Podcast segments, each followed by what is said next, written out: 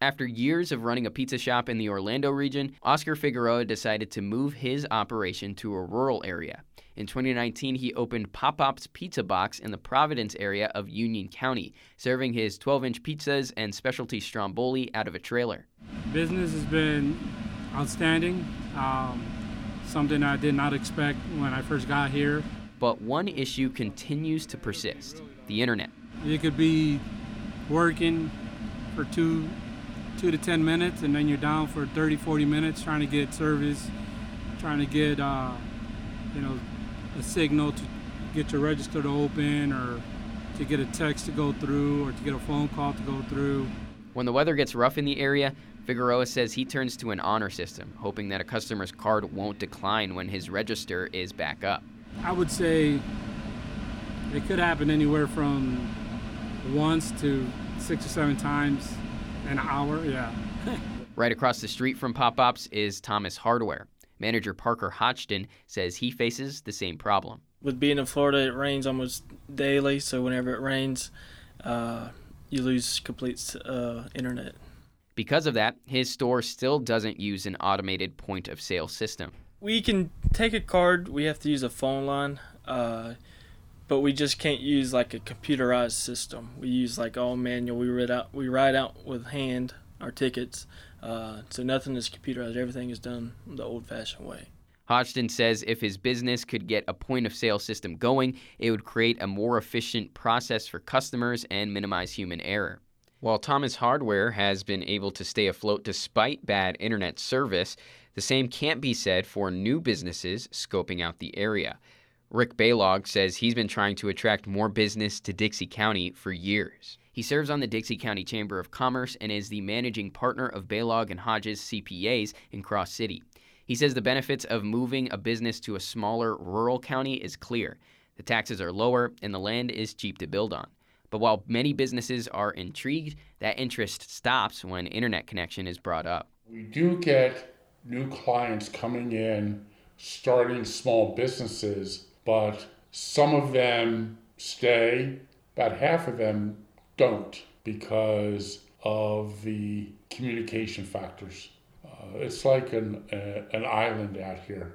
I had better, when I first came here in, uh, uh what was that, uh, 2019, um, I had better internet connections in the Maldives in the middle of the Indian Ocean than they do here. That's pretty sad. With internet access being such a big issue in the county, Baylog says right now it's hard to find a business that doesn't see it as a red flag. As a business owner, if I can't communicate with my customers, if I can get easy access to banking and financial transactions, I'm not going to be here. Union County Commissioner Lacey Cannon says he deals with the same issue constantly. We have large plots of land that industry or a small even a small business would like to come in and look at and maybe put in a business but without internet service you can't uh, ship and bill and just have a internet service at your business to run it. So it does hamper um, especially our area Many people in Cannon's district use satellite internet providers to get the best connection they can,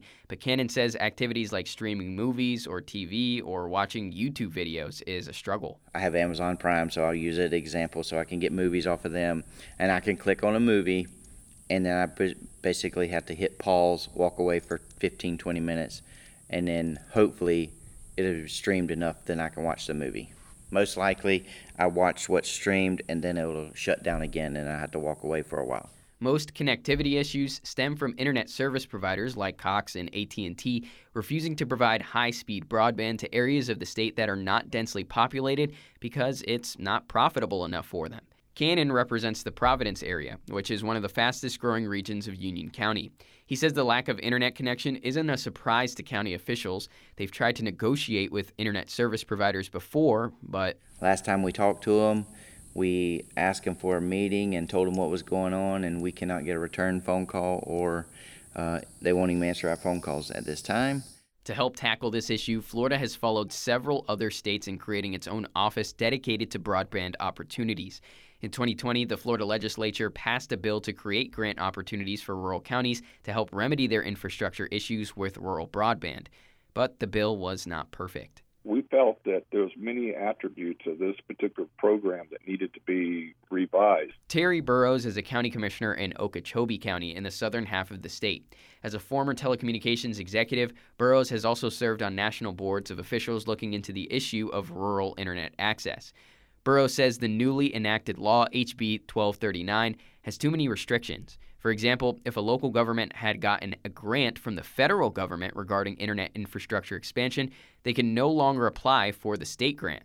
More restrictive language in the bill said if one service provider tried to use the grant money to enter a new area and provide services, the provider that was already covering the area could challenge the new provider in court, even if the original provider wasn't providing adequate service. We felt that those two components were just unworkable and not a fair assessment for, or was not fair to the to the counties because these service providers, the existing service providers, had no reason in order to expand broadband services because of the return on the investment.